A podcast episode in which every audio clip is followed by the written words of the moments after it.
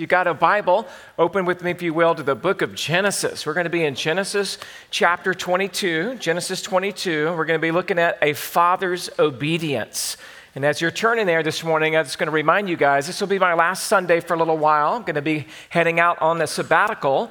Uh, technically, before I head out on the sabbatical, I'll be preaching at a camp next week together with Pastor Rick Holland and Dale Johnson, who's the president of ACBC in Illinois, so you guys can pray for me. It'll be a great opportunity to speak to Camp Ascend, about a thousand uh, students or so from the Kansas City and St. Louis area. So that'll be like one more ministry thing that we do, and then and then we take a, a month off. We're going to be gone for about five or six weeks after that.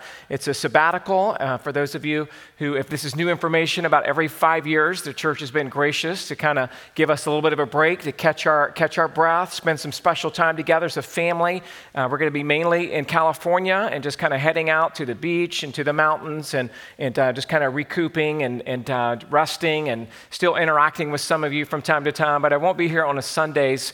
And so we have some great speakers lined up next week. We're going to ha- hear from Dan Dumas. He'll be here next Sunday morning and Sunday night. And then we ha- we're going to hear from, from our team for a little bit. We've got a couple of sermons that are going to be uh, from Pat Hamlin, a couple of sermons from Mark Madrid a couple of sermons from Josh Dogerow.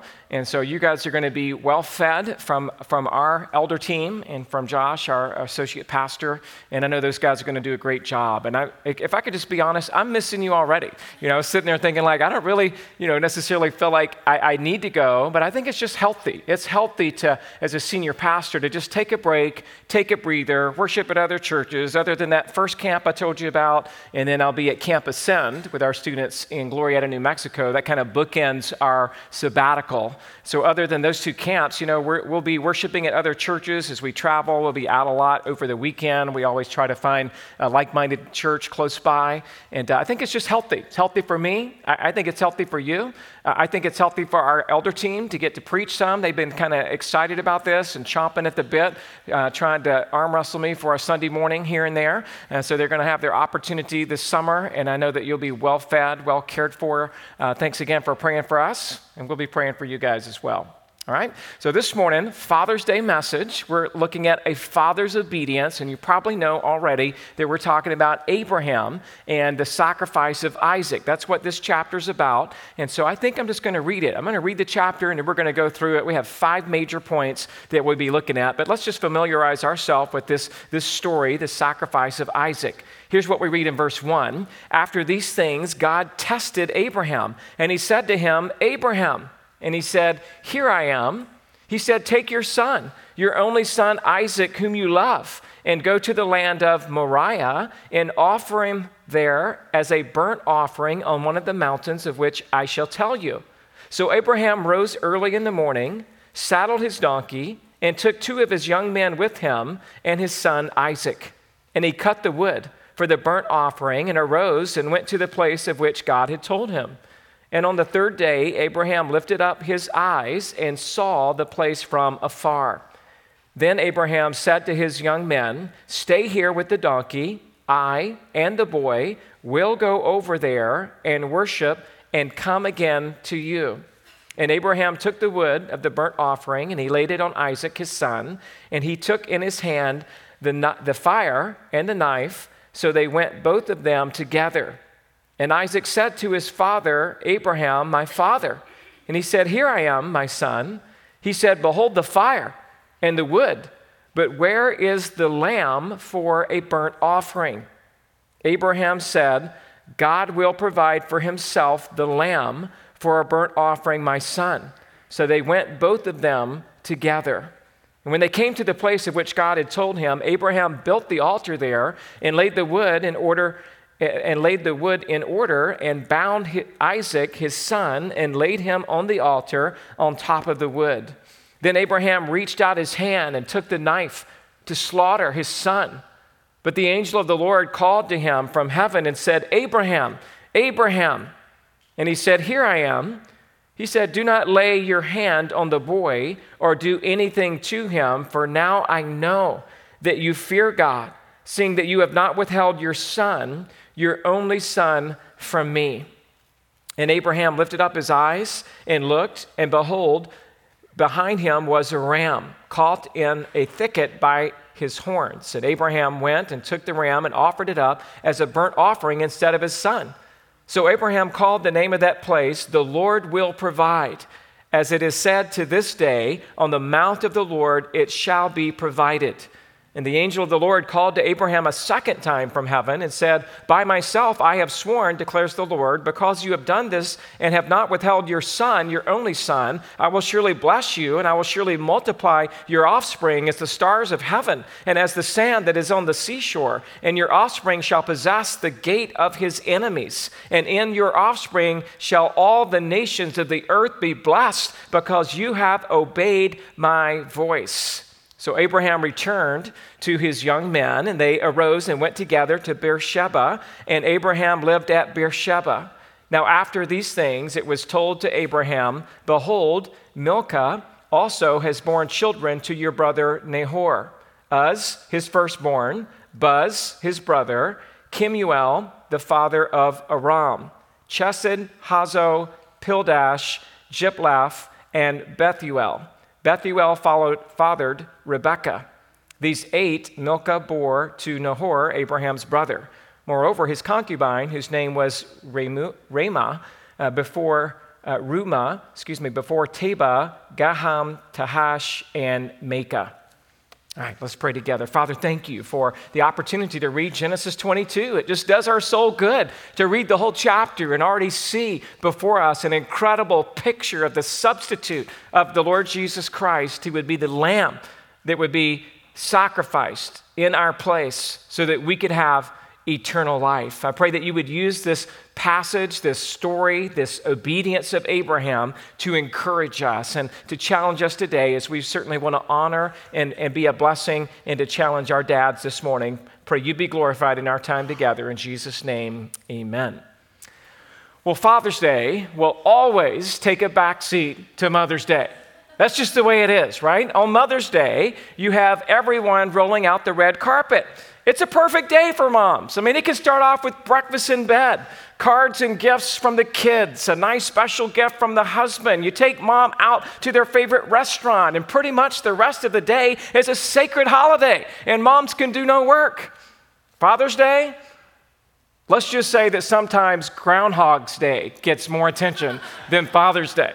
No, I'm just kidding. You, know we honor our dads, but sometimes it can feel like that a little bit. And I think that's the way it should be, right? We want to honor our moms over our dads. But this is a special day, and I want to honor our dads this morning. And while this message is certainly for everyone, I have a special challenge for fathers today. And on this Father's Day, I want to talk to you about a father's obedience. When we think about the topic of obedience, many of us think too often unfortunately, about the required obedience of a young child to his mom or dad.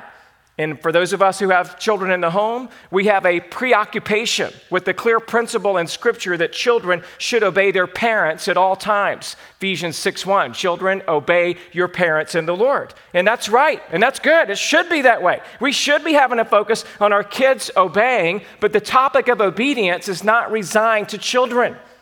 Right? The topic of obedience in the Bible is for moms and dads as well. So when you think about obedience, you shouldn't be thinking, oh, I want my children to obey. I want my children to obey. I got to teach my children to obey. That shouldn't be all you think about. You should be thinking about, man, I need to be walking in obedience. I want to make sure I'm obeying my heavenly Father. I want to make sure that I'm consumed with this God glorifying truth of honoring God as an adult, as a young adult, as a father. Think of the importance and the significance of your obedience as a child of God to your heavenly Father. And how often do you meditate on how you are doing? Either at obeying or disobeying God's precious word when, and, and in seeking to, to follow him with all of your heart as an obedient father.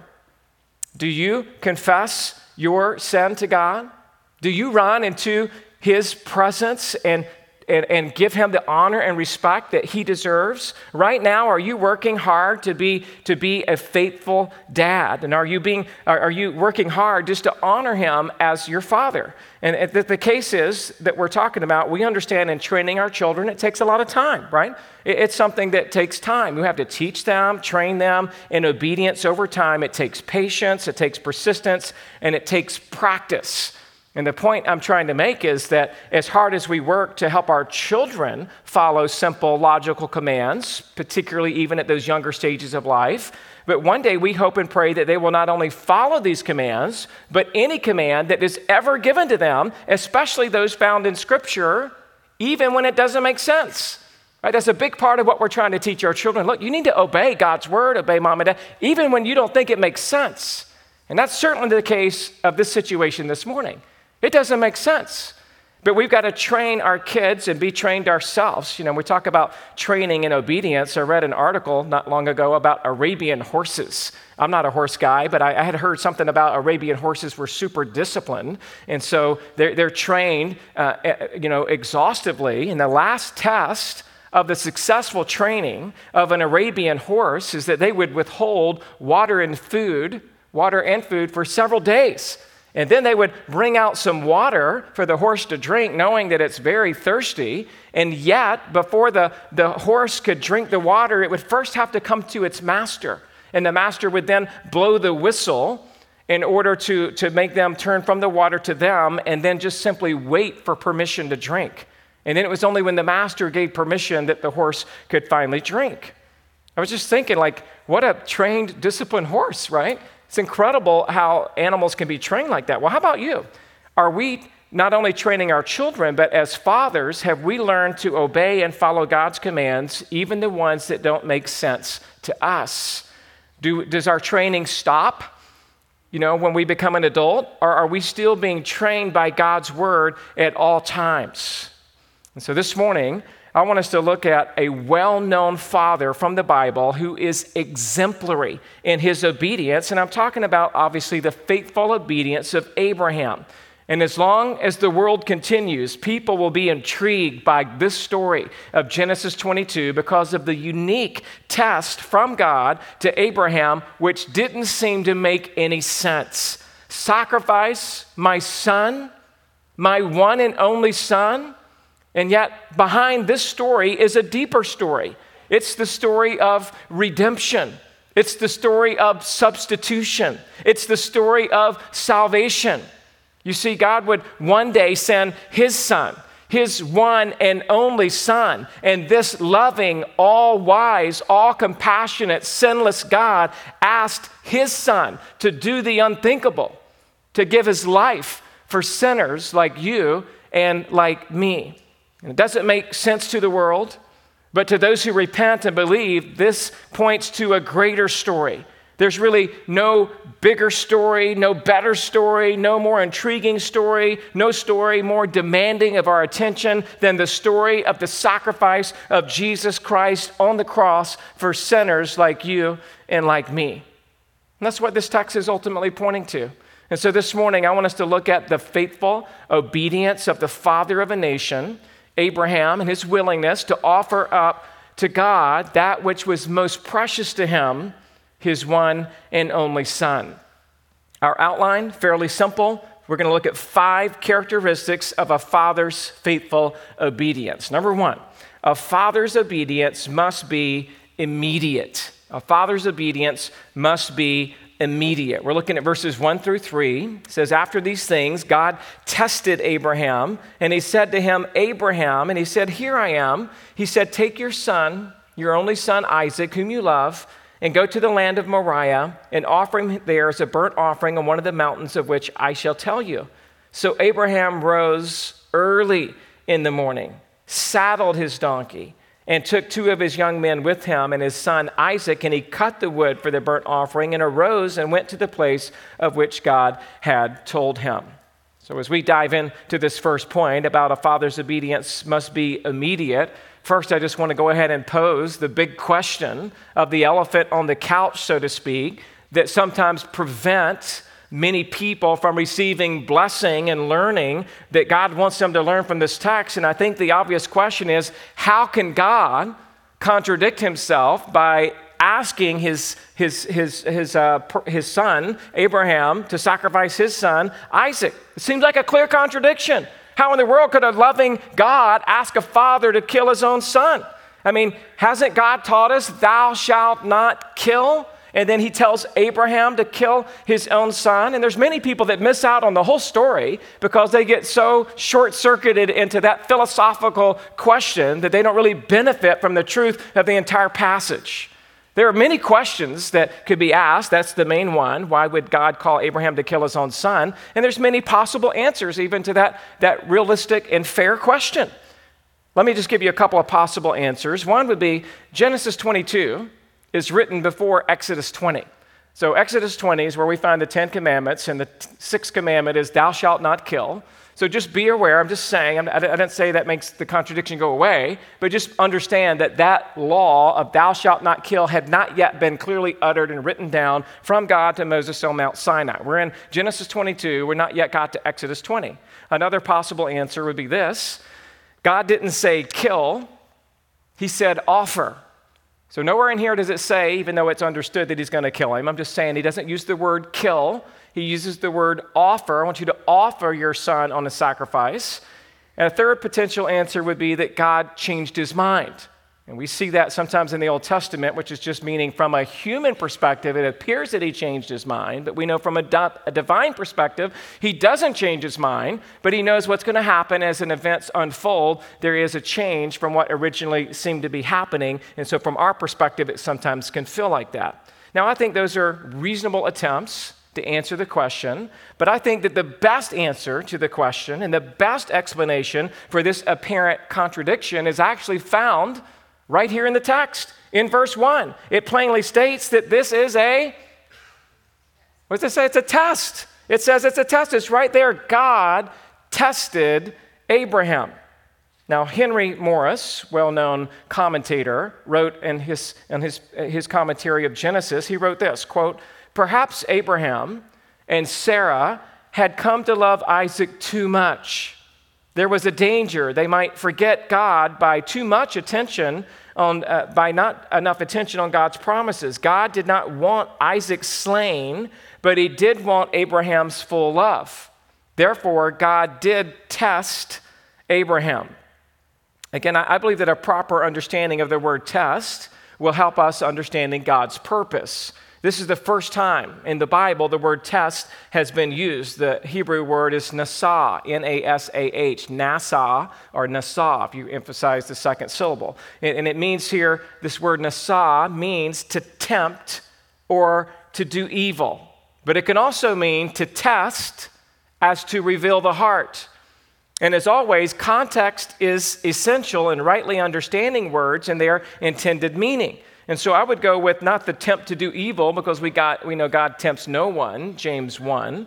But I would say this that second definition, it means test so as to reveal the heart. I believe that would be a good lexical definition for how we should understand this word in this context. The Bible clearly states that God tests no one. I told you James 1:13, but in this context in Genesis 22, I believe that it's abundantly clear that the intended definition of this Hebrew word means to test or to reveal. In fact, it can also be translated as it is most of the time, the same word, translated most of the time in the Old Testament, and it's translated as to prove, to prove something. So, as an engineer, for example, if you were an engineer, you may know well and full that the design will stand the stress and the strain to which it is subjected because an engineer who's done his research knows that he's designed some contraption properly. Nevertheless, the construction specifications will require that it be tested, not to assure the engineer, but oftentimes to assure the public and to pass the code that this contraption will indeed stand. And so it is with Abraham. God, God knows what's going to happen. And he understands exactly what, how this will unplay, and he certainly knew what Abraham would do. But Abraham and Sarah and all those around them must know. And you and I need to know. And the Lord Himself meant more, that we, we need to know what? That the Lord Himself meant more to Abraham than Isaac ever could. And if you're still struggling with how God could put Abraham through such a difficult and stringent test of faith, let's not forget that it was God Himself who intervened and provided a ram so that Abraham did not have to slay his own son. And God knew all along and worked through the details all along so that Abraham would not actually kill his son, but would prove that he did love God more than he loved Isaac by going through this trial. Warren Wiersbe explains the difference that we're talking about here between temptations and trials, which he says is, is the same thing. A trial is the same thing as a test. He writes this quote, learn to distinguish between trials and temptations. Temptations come from our desires within us, James 1 and 4, while trials come from the Lord who has a special purpose to fulfill. Temptations are used by the devil to bring out the worst in us, but trials are used by the Holy Spirit to bring out the best in us. Temptations seem logical, while trials seem very unreasonable. I think that's a helpful perspective that this is really a test. It's given by God for his glory to reveal what's really going on in Abraham's heart. Dads, this is a lesson that you have to teach your sons and your daughters. And maybe you need to make sure that you learn it first so that you can better teach it to others. I'm talking about the lesson of here that we're talking about of Abraham who had immediate obedience. Even though God was commanding something he didn't fully understand, we have immediate obedience by Abraham. In fact, let's just let me remind you a little bit of the context of what's going on in Genesis 22. We have Abraham who has moved from Mesopotamia to Beersheba, the southern part of Israel. And he has received a covenant from God, and his descendants after him will receive the Abrahamic covenant containing land, seed, and blessing. And the only problem is, is that Abraham didn't have any children.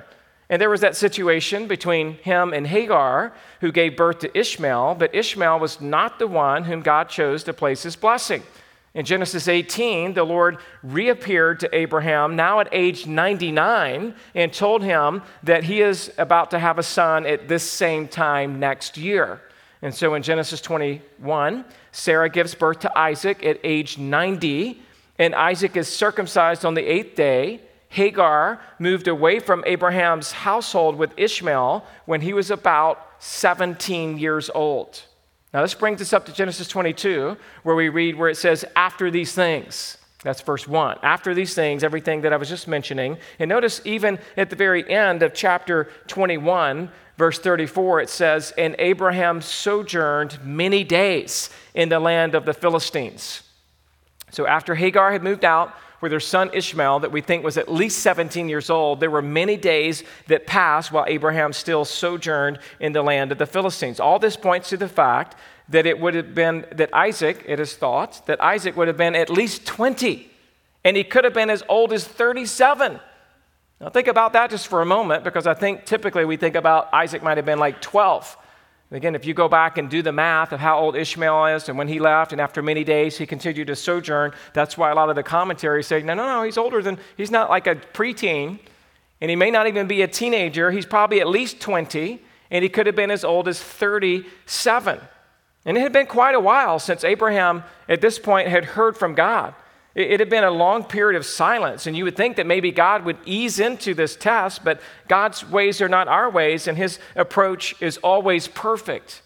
And that's why we read then in verse 2, he just tells him exactly what he wants him to do. Take your son, your only son, Isaac, whom you love, and go to the land of Moriah and offer him there as a burnt offering. So we see that God is never harsh but he is holy and he expects to be obeyed by all of his children. And when he tells Abraham to go to the land of Moriah, this is present day Jerusalem. Land of Moriah, present day Jerusalem, and the mountain on which God would have Abraham sacrifice Isaac is where David would buy the threshing floor and where Solomon would later build the temple. And we get that from Second Chronicles chapter 3 verse 1 that says then Solomon began to build the house of the Lord in Jerusalem on Mount Moriah, where the Lord had appeared to David his father at the place that David had appointed on the threshing floor of Ornan the Jebusite. So we're starting to see some connections. We get God telling Abraham to take his son Isaac to the land of Moriah. Later, we have David buying the threshing floor. Later, we have Solomon building the temple on this same mountain, in this same area. We, we don't know for a fact if it was literally on the same exact spot, but it's in the same mountain range, and it could have been very easily the same general location as Mount Moriah. And as King Solomon built that first temple there, that temple was destroyed by the Babylonians in 586 BC. It was rebuilt many years later by Zerubbabel, Ezra, and that Nehemiah period, and it was called the Second Temple. Uh, the second temple, and it was made beautiful by King Herod the Great, and it was actually completed during Christ's lifetime. And then that temple, the second temple, was destroyed in 70 AD by the Romans, and it was left in rubble, in ruins for some time. And then it was in 691 that a Muslim mosque was built there.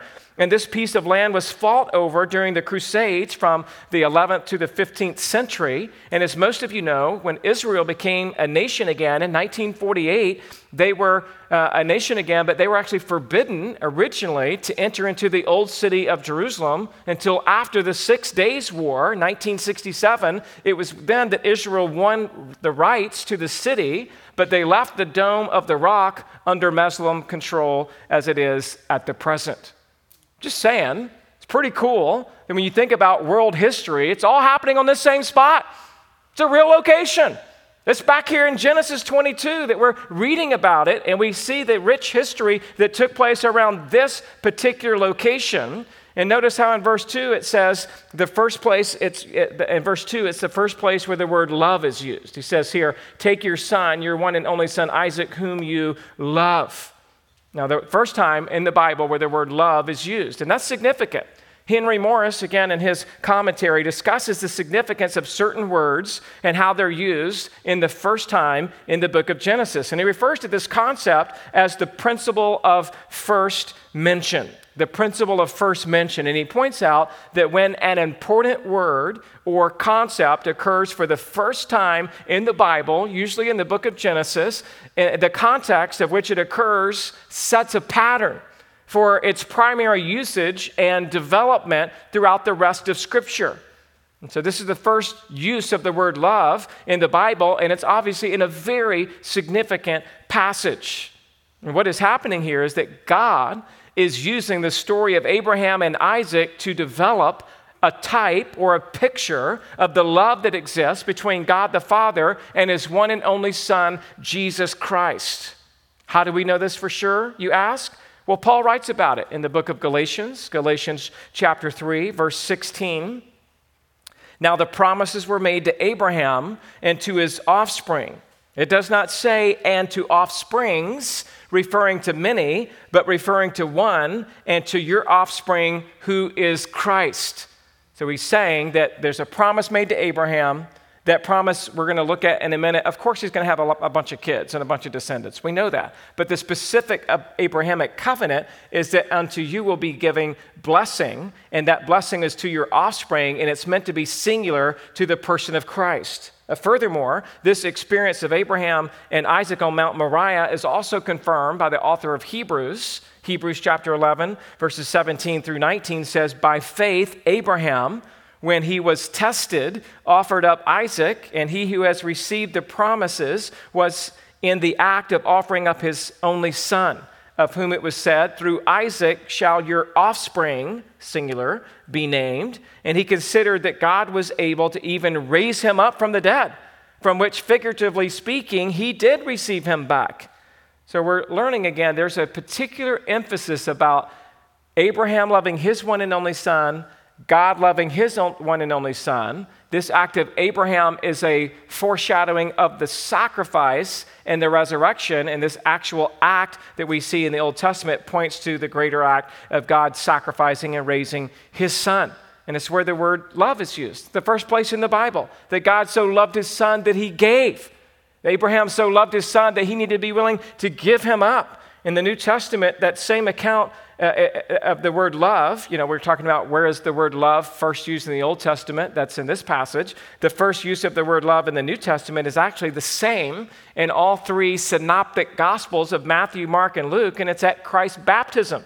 And it's at that moment that we read, for example, in Matthew 3:17, and behold, a voice from heaven said, This is my beloved Son, with whom I am well pleased. That's the root word for the word love. This is my loved, my beloved Son, with whom I am well pleased. And so the only way that we can learn this morning, back to fatherhood, the only way that we can really learn to love our son as much as we love him is to look at how much God loves his son as an example of how much we ought to love our own children. And we're talking about obeying immediately. So, verse 3 is where we see that. It says, Abraham rose early in the morning. Don't you love that? This seems to be Abraham's habit. Abraham is eager to obey God's commands, even though this was an easy command, right? Abraham was, was one that practiced immediate obedience. In Genesis 17, when God gives Abraham the sign of the covenant, being circumcision, which is also a hard thing to obey, would you agree? Being circumcised might be a hard thing to obey because Abraham was an adult at this point. And yet it says in Genesis 17 23, then Abraham took Ishmael, his son, and all those born in his house or bought with his money, every male among the men of Abraham's house, and he circumcised the flesh of their foreskins, it says, that very day, as God had said to him. So we see a habit. God says something, Abraham obeys. That very day, after God instructed Abraham to send Sarah's slave Hagar and her son Ishmael away in the scripture in Genesis 21 14, it says, So Abraham rose early in the morning, and he took the bread and a skin of water and gave it to Hagar, putting it on her shoulder along with the child, and he sent her away. I'm saying this is Abraham's habit. He obeyed right away, same day, early in the morning. He gets up here again early in the morning. It's like Abraham was following the psalm that would be written later in Psalm 119, verse 60, that says, I hasten and do not delay to keep your commandments. That's what we ought to be running. We ought to be running to obedience. I mean, I, I, don't know about you guys, but Lisa and I always tried to. We weren't perfect in doing this, but always tried to teach our kids we need you to obey right away, all the way, and with a what? With a happy heart. We want you to learn to obey right away, all the way, with a happy heart. And that's what we kind of see in the life of Abraham here. He's demonstrating for us immediate obedience. He got up early the next morning. In fact, look at the detail there of verse 3. It took a little bit of work, right? He, when he got up early, he had to do what? Saddle the donkey, get two of his men ready with him. His son Isaac, he had to cut the wood and, bring that there to the place that God would tell him. There's detail and work involved. Again, we're just saying, fathers, are you obeying like this? I know we're trying to teach our kids obey right away, all the way with a happy heart, but do you obey like this? Because the best way your kids can learn obedience is by watching you to see your obedience to what God has said in His Word. And certainly we can see that in the example of Abraham. A second characteristic of faithful obedience would be this. Number two, a father's obedience must endure. It must endure. Verses four through eight. On the third day, Abraham lifted up his eyes and he saw the place from afar. Then Abraham said to the young man, Stay here with the donkey, and I and the boy will go over there and worship and come again to you. And Abraham took the wood and the burnt offering, and he said, and he laid it on Isaac his son, and he took in his hand the fire and the knife. So they went, both of them together. And Isaac said to his father Abraham, My father, he said, Here I am, my son. He said, Behold the fire and the wood, but where is the lamb? For a burnt offering, Abraham said, God will provide for himself the lamb for a burnt offering, my son. So they went, both of them together. Again, a father's obedience must endure. It took them at least two and a half days to get there to travel. It's about 30 to 50 miles, we think, from where Abraham was to the place where God was taking him. Remember, Abraham is somewhere between 120 and 137 years old. And yet, he never turned back. He never veered off the path. He never uh, substituted uh, something else in the place of just simply obeying and pursuing the obedience that God had called him to. And when he saw it, he knew the time had come and he just, he just kept moving forward. And what I like about the passage here is that it teaches us that enduring obedience is even a, a form of worship. And we, we ask, like, what do you mean it's a form of worship? Well, it shows the love and the adoration to God by obeying Him. Like Jesus in John 14, 15 says, If you love me, you will keep my commandments. So we understand if we really love God, we're going to obey Him. And it's just a reminder that obedience is something that we're to keep doing for, for the remainder of our lives. In a context of obedience, Paul says in Romans 12, verse 1 I appeal to you, therefore, brothers, by the mercies of God, to present your bodies as a living sacrifice, holy and acceptable to God, which is your spiritual worship. And so, as we live our life out of obedience as a living sacrifice, that's an act of worship to God. So, I'm saying that as Abraham's going to do this, he's in worship. When you're in obedience, you're in worship. When you're in disobedience, you're in rebellion. You can't be in disobedience and be worshiping God. And we're supposed to be living a lifestyle of worship. Maybe another way to say it is that Abraham's obedience was enduring, was also the fact that, that Abraham was obeying even when it was tough. I mean, it's easy to obey when everything's going well. Everything's going well, we're, I'm in. Sign me up. It's when it gets really tough. And ultimately, it's not for our sacrifice. God's not interested in our personal sacrifice so much as He's interested in our active obedience, right, with the right heart. And we learned that from uh, King Saul, 1 Samuel chapter 15. Remember, Sam, uh, Saul had been commanded to wipe out the Amalekites, including their king Agag, along with all the animals. And Saul, Saul thought he was obeying, but he wasn't really obeying, not with enduring obedience, which is why we read in 1 Samuel 15 20. It says, And Saul said to Samuel, I have obeyed the voice of the Lord. I have gone on the mission on which the Lord sent me. I have bought Agag, king of Amalek, and I have devoted the Amalekites to destruction. Well, guess what? If you just listen to Saul's testimony, you would think, well, he's a good guy. He has obeyed. Look, he did everything that God called him to do. But then he gets confronted by Samuel. The people had taken some of the spoil, they had taken some of the sheep and the oxen, the best things that were supposed to be devoted to destruction, and they, and they, are, they were going to go make a sacrifice, thinking that would somehow please God. But then Samuel said in 1 Samuel 15 22, he said, Has the Lord as great a delight in burnt offerings and sacrifices as in obeying the voice of the Lord? Behold, to obey is better than sacrifice, and to listen than the fat of rams. Again, we're learning throughout the Bible. That what God cares about is obedience. Now, it just so happens that in our text, obedience is sacrifice. But we got to understand that it's not the sacrifice in and of itself, as if God needs that aroma of the sacrifice. He wants the heart of the person who's making the sacrifice. And that, that's where the obedience comes from, is that we're obeying, obeying not only in our action, but we're obeying with our attitude. That's what we would try to teach our kids. Again, only God can do it through His Word, but when we say we want you to obey right away, all the way with a happy heart, means it's not just good enough to complete the action of obedience. We'd like for you to try to do it with God's help through prayer and teaching and training that this is what's going to bring you joy and happiness. It comes through obeying with the right heart and the right attitude.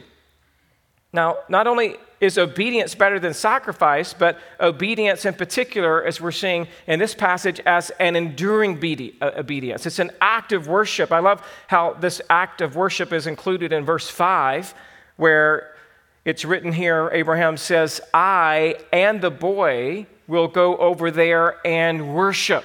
So, again, that's where we see the connection obedience and worship. I and the boy will go over there and worship. Also, Abraham is so confident in the promise that God had given him about being uh, the father who would, who would have land, seed, and blessing in the Abrahamic covenant and be the father of many nations, that he says, I and the boy will go over there and worship. And then it says in verse 5, and come again to you. Now, this is not in English, but if you read in the Hebrew, the original language, both worship the word worship, we're going to go worship, says, I and the boy will worship and come back to you. The word worship and the word come again are in the plural, meaning it could be translated, we will worship and what? We will come back to you. We are going to go worship and we are going to come back to you. Well, how can we come back to you if Isaac is truly sacrificed? And that's where we're saying Abraham distrusted God. He knew what God had promised. He knew, and I believe he had faith, according to Hebrews 11, that if God was going to raise up Isaac from the dead, then he was going to raise up Isaac from the dead. That's what Hebrews says. Remember Hebrews 11, 17? By faith, Abraham, when he was tested, offered up Isaac, and when he had received the promises, was in the act of offering up his only son. It's inferred there that he knew that he might even be resurrected. And so we understand here that we're both going and we're both worshiping and we're both returning. And my friends, I think that's good discipleship. This is what we're, we're going to do this together. It's not me, me following God and you just kind of do your own thing or I'm just going to drag you along. No, we're both going. We're going to both worship and we're going to both come back to you. Abraham's faith and his obedience stays strong eh, even as he comes to the last steps of his mission. And we're looking again at verses four through eight, where verses six, seven, and eight, there they are together. It's father and son. They're walking to Mount Moriah together. And people have been asking the same question that Isaac asks through the centuries. I love how Isaac again notices as he's got the fire and the knife, and he asks that question. Um, you know, behold the fire and the wood. Where is the lamb for a burnt offering, or, or for an offering? Where is the lamb um, for the offering? Yeah, it does say burnt. Where's the lamb for the burnt offering? So I, I, just love this question, right? Where is the lamb for the offering? And I'm saying people have been asking that same question that Isaac has been asking throughout the centuries where is the lamb? The Old Testament prophets asked this question. The New Testament Jews asked this question. People today still answer this question, and the answer is God will provide the lamb. I like how Abraham answers that in verse 8. He's like, God will provide. He didn't say, hey, it's you. I mean, he, he's intending to do that, but I'm just saying he's always just trusting God. His language is very careful. God will provide a lamb because remember, this whole story, this whole picture is something bigger than just what's going on between Abraham and Isaac. God will provide the lamb. John the Baptist answered the question, Where is the lamb? when he said in John 1:29 when he saw Jesus approaching while he was baptizing, baptizing at the river Jordan and he said what? Behold the lamb of God who takes away the sins of the world. The only way to have enduring obedience is to behold the lamb. You can't obey like this if you don't have faith. And you can't have faith unless God gives it to you. And God only gives it to you when you repent and believe in the Lord Jesus Christ. And maybe you're a father here this morning and you're trying to obey God in your own strength, but you can't do it in your own strength. And maybe you're trying to sacrifice for God with your own provision. Don't forget that God will provide for himself the lamb. And God will provide you with the ability and the desire to obey by first giving you salvation through Jesus Christ and then transforming your heart, and then giving you the opportunity through His provision to walk in obedience to His word. But He wants our obedience to endure throughout the completion. And that kind of overlaps with number three. We're now looking at a father's obedience must be complete. So a father's obedience is immediate, it, it, endures even when it's tough, and it's complete. Does Abraham complete the action? Well, let's read verse 9 through 12. When they came to the place of which God had told him, Abraham built the altar there and laid the wood in order and bound Isaac his son and laid him on the altar on top of the wood. Then Abraham reached out his hand and took the knife to slaughter his son. But the angel of the Lord called to him from heaven and said, Abraham, Abraham. And he said, Here I am. And he said, he said, Do not lay your hand on the boy or do anything to him, for now I know that you fear God, seeing that you have not withheld your son, your one and only son, from me. Again, this text talks about that they finally arrive at the place. So, again, it's a specific place where God wanted this to happen because I believe He's going to build history on this place with the threshing floor, with the temple, and with one more thing I'm going to tell you about in a minute. So Abraham builds this altar at the place that God had designed, and then Abraham bound his son. Remember, he's probably not 12, he's 20. And this would be like Matthew Brayman trying to somehow bound Patrick. I think Patrick can take Matthew, no offense, but I've seen him in the gym. So I, am just saying, can you imagine if there was a physical struggle? You know, can you imagine a 20 year old son? And so this is obvious, but it's not a struggle. It's not a physical struggle, but he did bind his adult son, which shows all kinds of humble obedience. It shows what the father had taught the son all along that, look, Isaac maybe didn't have the divine revelation that Abraham had, but he trusted that whatever his dad's doing is what God wanted him to do. And so, therefore, there seems to be a certain willingness. Is there a curiosity? Yes. Is there probably some consternation in his heart? I'm assuming so, but there's no resistance. There's no resistance at all when he's being willing to, to, to go and to be bound by his father. It kind of reminds us the willingness of Isaac to die certainly is a reminder of Christ's willingness to go to the cross. Like in John chapter 10, verse 18, no one takes it from me, but I lay it down of my own accord. I have authority to lay it down and I have authority to take it up. Again, this charge I have received from my Father. So Isaac is willingly coming and just offering his life as well. And then we see that Abraham stretches out the knife. That, that, that phrase there is a, is, a, is a picture of him, as you see it in all the, the picture books, right? Of his knife is up in the air, like he stretches it out. He's going to do it. This is obeying all the way. Abraham did exactly what God called him to do. He didn't go part way, he didn't go halfway. He did it all the way. He completed his particular obedience because then he obeys what verse 12 says, right? At that point, if he did go through with it, he'd be disobeying God's intervention in that moment to say, Don't lay your hand on the boy. So we're saying that Abraham was completely obedient in every way to do exactly what God called him to do in real time. Abraham built the altar, he laid the wood, he bound Isaac, he laid him on the altar, he reached out his hand, he raised the knife, and then he didn't kill him. Because at the very end, God says, Don't do it. Don't do it. Do you fully obey God in your life? You see, God wants all of you. He doesn't just want part of you, God wants your whole heart. He wants your whole mind. He wants your whole soul. He wants all of you and all of your effort and all of your obedience, and He wants it every day, all day, for the rest of your life. What is it this morning that you might be tempted to hold back from God? Are you obeying Him completely in your life? You know, sometimes you have to be willing to give something up in order to see God's blessing in your life. You, you got to be willing to sacrifice in order to receive God's blessing, because if you're not willing to give up, then it may be that you're holding too tight and God's not going to bring further blessing because you're no longer walking in obedience. You, you may need to consider giving up your love for sports, or giving up your love for video games, or giving up your love for social media. You, may need to give up your love for alcohol, or your love for marijuana, or your love for drugs. You may need to be giving up whatever it is, right? Whatever it is that's holding you back from going all in with God.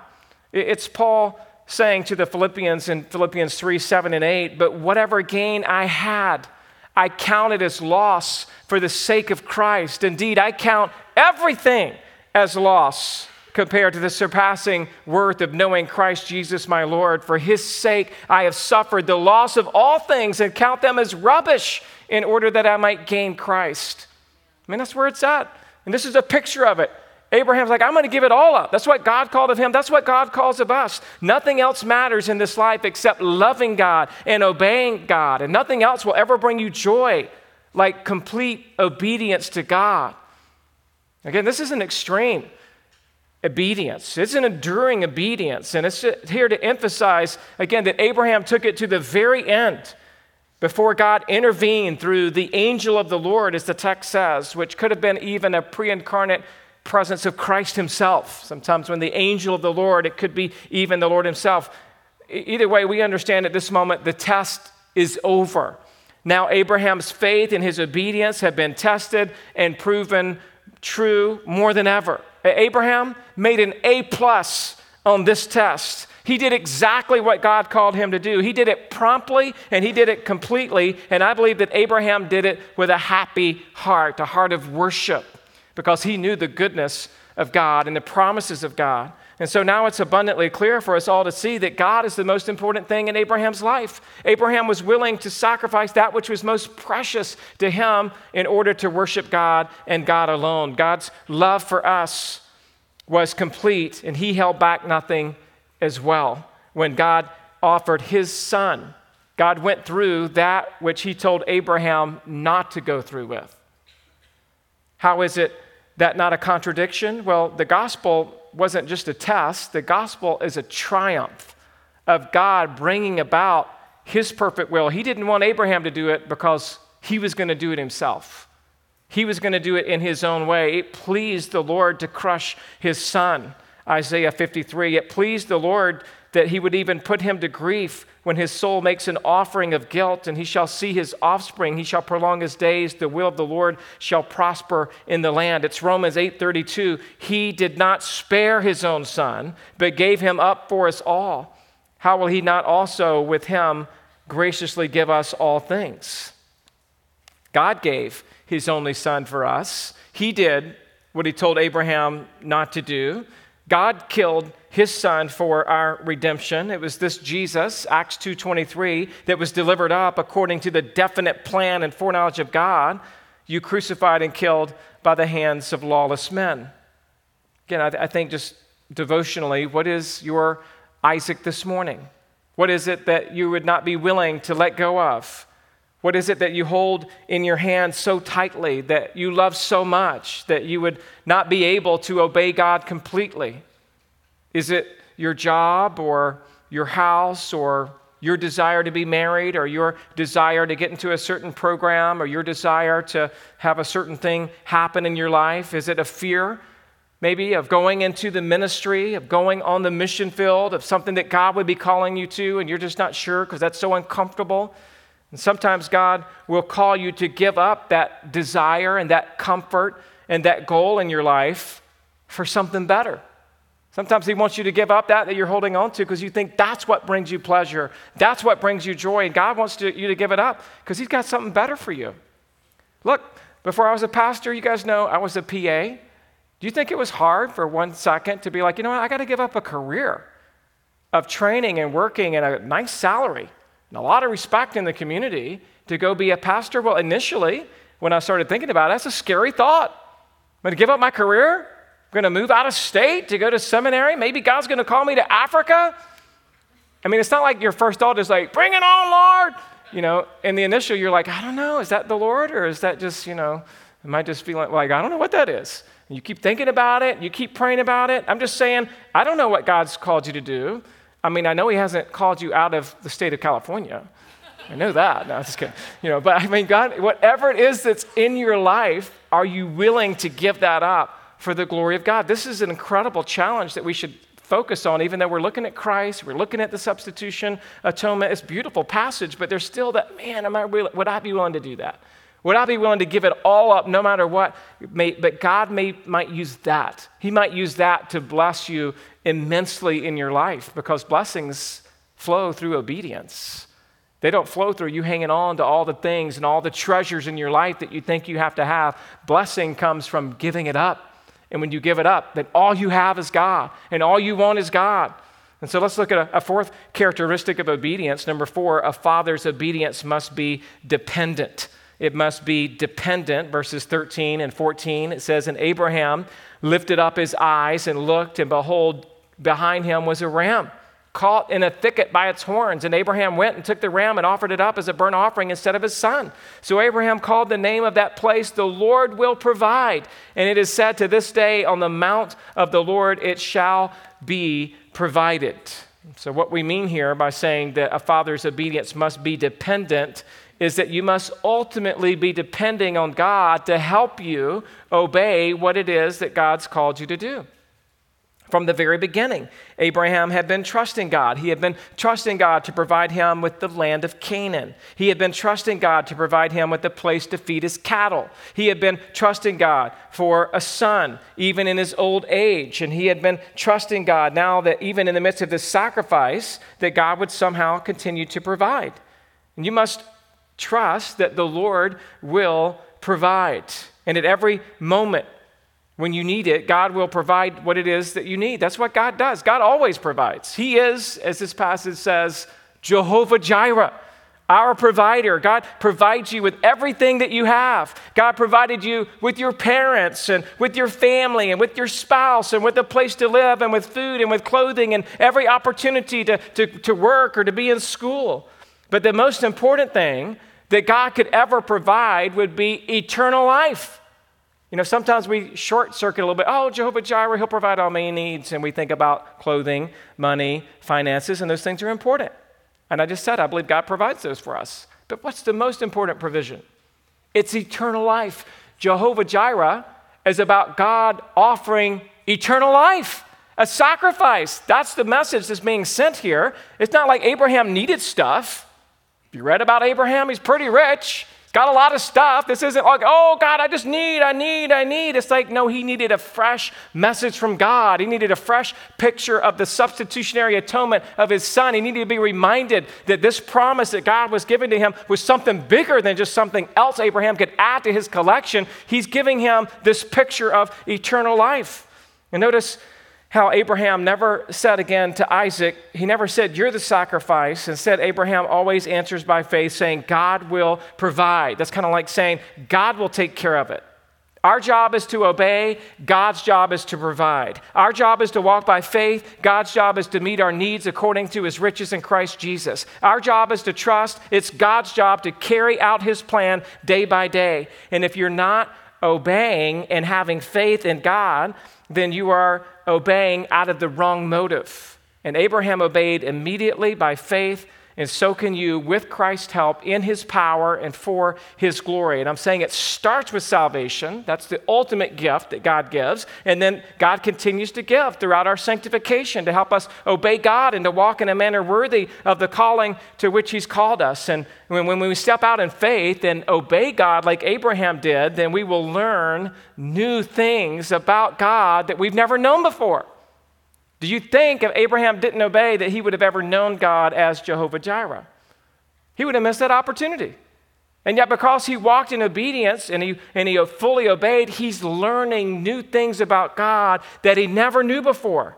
This is the first place where we see the word Jehovah Jireh mentioned in Scripture. It means God will see to it, or that God will take care of it, or that God will provide. And so here, Abraham learns more about God and about his provision, and we learn more about God as well. We benefit from Abraham's obedience. In fact, this is the first of seven compound names of God given in the Old Testament. Number one, Jehovah Jireh, the Lord will provide. Number two, Jehovah Rapha, the Lord heals you. That's in Exodus 15 26. After God had delivered the, the Israelites from Pharaoh, he promised to heal them and, and as opposed to bringing the diseases upon them like he did the Egyptians. So that number two is Jehovah Rapha. And you could just Google this if you don't want to write it all down. They'll come up. There's lots of good resources on the internet. What are the names of God in the Old Testament? Number three, Jehovah Nisi, the Lord my banner, Exodus 17, 8 through 15. Number four, Jehovah Shalom, the Lord our peace, Judges 6:24. Number five, Jehovah Roi, the Lord my shepherd, Psalm 23.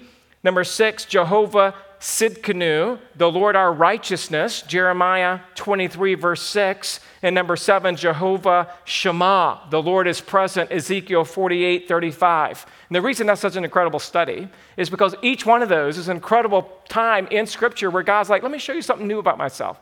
Let me show you something that maybe you didn't know before because God gives us these names of God. And this is when we learn in this passage to trust in God and to depend upon Him.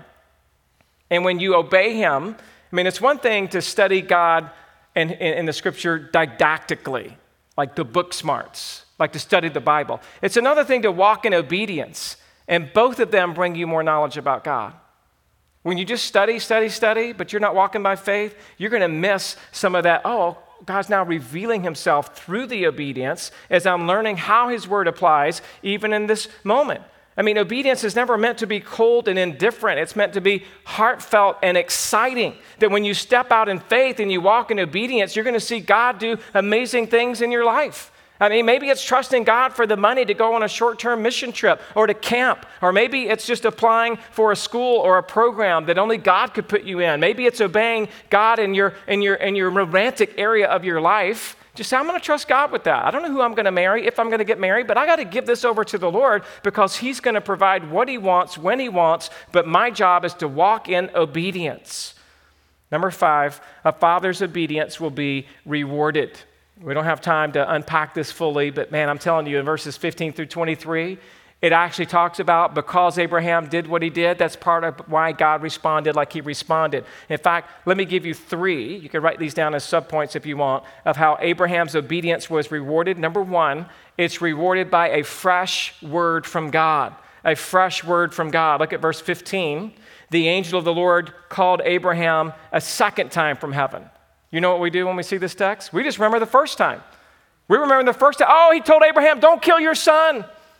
And now that Abraham obeyed it, now this is second time. God's like, I got something else to tell you, Abraham. Let me tell you something else. Notice the second time is after the obedience. You know, well, the first time, I guess, was after the, you know, he's telling him, don't kill your son. I know you're fully obedient. But this second time, he gets a fresh word from God. I mean, God speaks directly to Abraham eight times in the Bible but this is the last time. What a beautiful thing to hear from God. Uh, I mean, I believe that the biggest roadblock in hearing from God is a life of disobedience. I, believe that people who aren't walking in obedience, they don't hear from God, even if they're in their Bible, because their, consciences have been seared and they're, and they're disinterested in really thinking about what it is God's saying through His Word. But when you're obedient and when you walk by faith and walk in obedience, God's like, I got to tell you something else. Let me reveal something else to you. This is James 4 8. Draw near to God, and he will draw near to you. Cleanse your hearts, you sinners, and purify your hearts, you double minded. He's saying, get right with God, get your heart right, and then you're going to hear and sense the presence of God. And you guys know I'm saying He's going to speak to you through His Word, right? It's always going to be, He's going to bring Scripture more to bear in your life, but you're going to get that fresh Word from God as you walk in obedience. The second way God rewarded Abraham's obedience is number two, he gave reassurances of God's promises. Verses 16 through 19, he's reassuring the promises. Basically, one offspring that will be Christ, but in addition to that, there's land he's going to give, there's seed, which is Christ, and that seed of Christ will be a universal blessing through salvation to the whole world. And in verses 16 through 19, again, it says, By myself I have sworn, declares the Lord, because you have done this. Notice it's it seems that God's saying this is partly contingent on your obedience. Because you have done this, you have done this and have not withheld your son, your only son, I will surely bless you, and I will surely multiply your offspring as the stars of heaven and as the sand it is on the seashore, and your offspring shall possess the gate of his enemies. And in your offspring, that's where it goes singular, shall be shall all the nations of the earth be blessed, because you have obeyed my voice. So Abraham returned to his young men, and they arose and went t- together to Beersheba, and Abraham lived at Beersheba. Again, I'm just saying the reassurance of these promises. God swears by himself, which is the highest power in the universe, that I will greatly bless you. The naked eye could see about 3,000 stars. But then God adds to it the sand and the sand that exists on earth would be like 10 to the 25th power. And there's more stars than the naked eye can see, but I'm just saying, God's saying, look, you see the stars? You can only see about 3,000. But then he says, hey, you see the sand and the beaches? I'm going to give you more than that. The inheritance that I'm giving, he's doubling down on the promise that he's going to give to Abraham. The third thing that God blesses us with is this number three, a blessing for his immediate family a blessing for his immediate family. You say, Adam, what are you talking about? Well, verse 20 to 23. Now, after these things, it was told to Abraham, Behold, Milcah also, who has borne children to your brother Nahor, Uz, his firstborn, and Buz, his brother. I'm just waiting for somebody in our church to say, We got Uz and Buzz. What's your firstborn's name? Oh, he's Uz. How about that one? That's Buzz. Somebody, I think, you, I think you ought to do it. I'm telling you. You can have a lot of fun, right? Uz his firstborn, Buz his brother, Kemuel, the father of Aram, Chesed, Hazo, Pildash, Jidlaph, and Bethuel. Bethuel followed Rebekah. These eight, Milcah bore to Nahor, Abraham's brother. You say, Adam, I didn't get anything out of that. Well, let me just help you for a quick second, right? God provided a godly son to, to, to, to Abraham and Isaac, and then God provided that son a godly wife. He provides, this passage is telling us a little bit about how not only do I promise you a son, but I'm promising you that son's going to have a spouse because we know already Isaac's not going to be single. And if everybody in the Bible, we know Isaac has not been given the gift of singleness if this blessing's going to continue.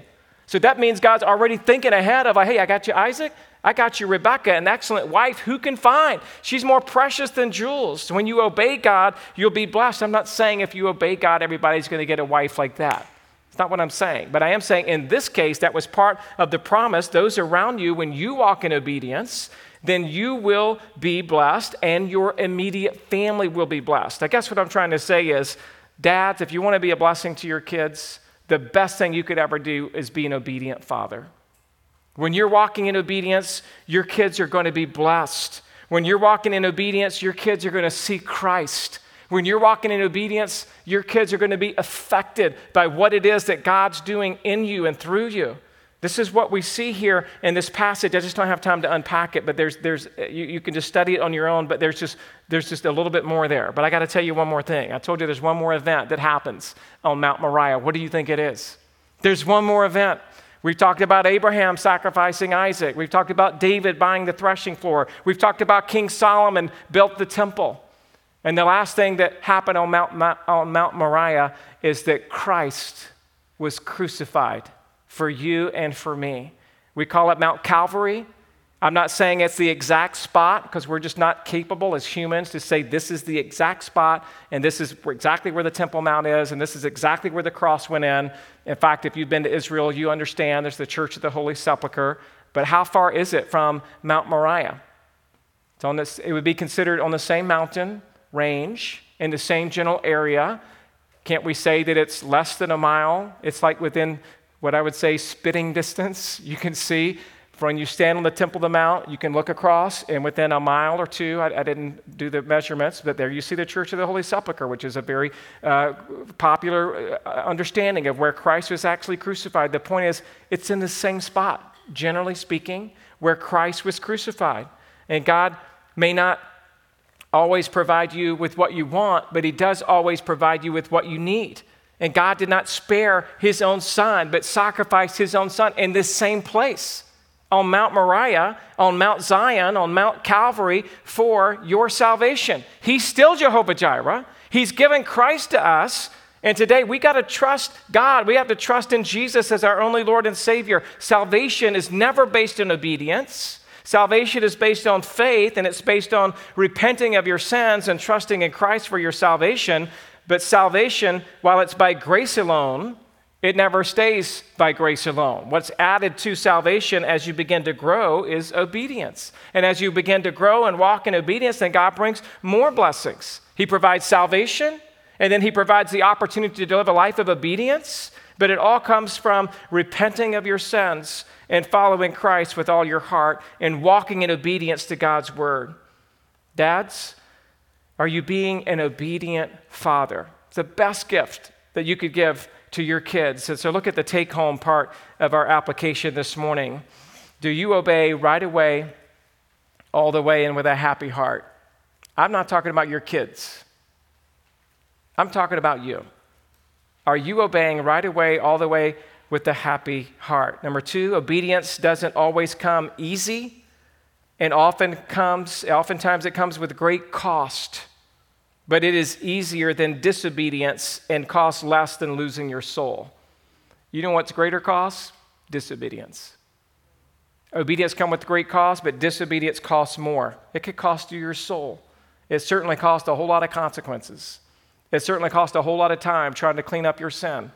It certainly costs a whole lot if you lose your family or lose your job or lose whatever because of your sin. It, it, it, it comes with great cost, but it's easier than disobedience and cost less than losing your soul. Jesus said, Mark 8:36, "What does it profit a man to gain the whole world and yet forfeit his soul?" Third point application, the more obedient you are today, the more you will know about God and experience his love tomorrow. God's blessings continue to follow Abraham, not just this one occurrence, but throughout his son's life, throughout his son's life, all the way leading us to Christ. May these five characteristics of faithful obedience help us to obey God no matter what the cost, knowing that our reward is greater than what we could ever imagine. After our last song, we'll have a few people standing right here, and we'd love to talk to you about the Lord Jesus Christ.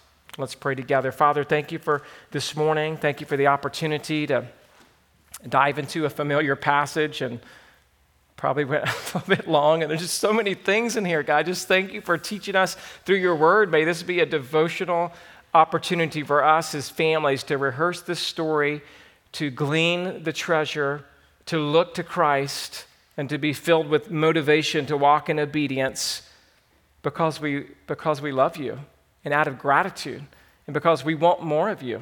And we want to see more of you and experience more of you and know more of you and walk more with you. So just forgive us, Lord, of the areas in our life right now that, uh, that we're struggling with full obedience. Pray that you would expose and, and cleanse and forgive and help us as fathers and as, as Christians this morning to look to you and to walk with you and to love you with all of our hearts. And it's in Jesus' name we pray. Amen.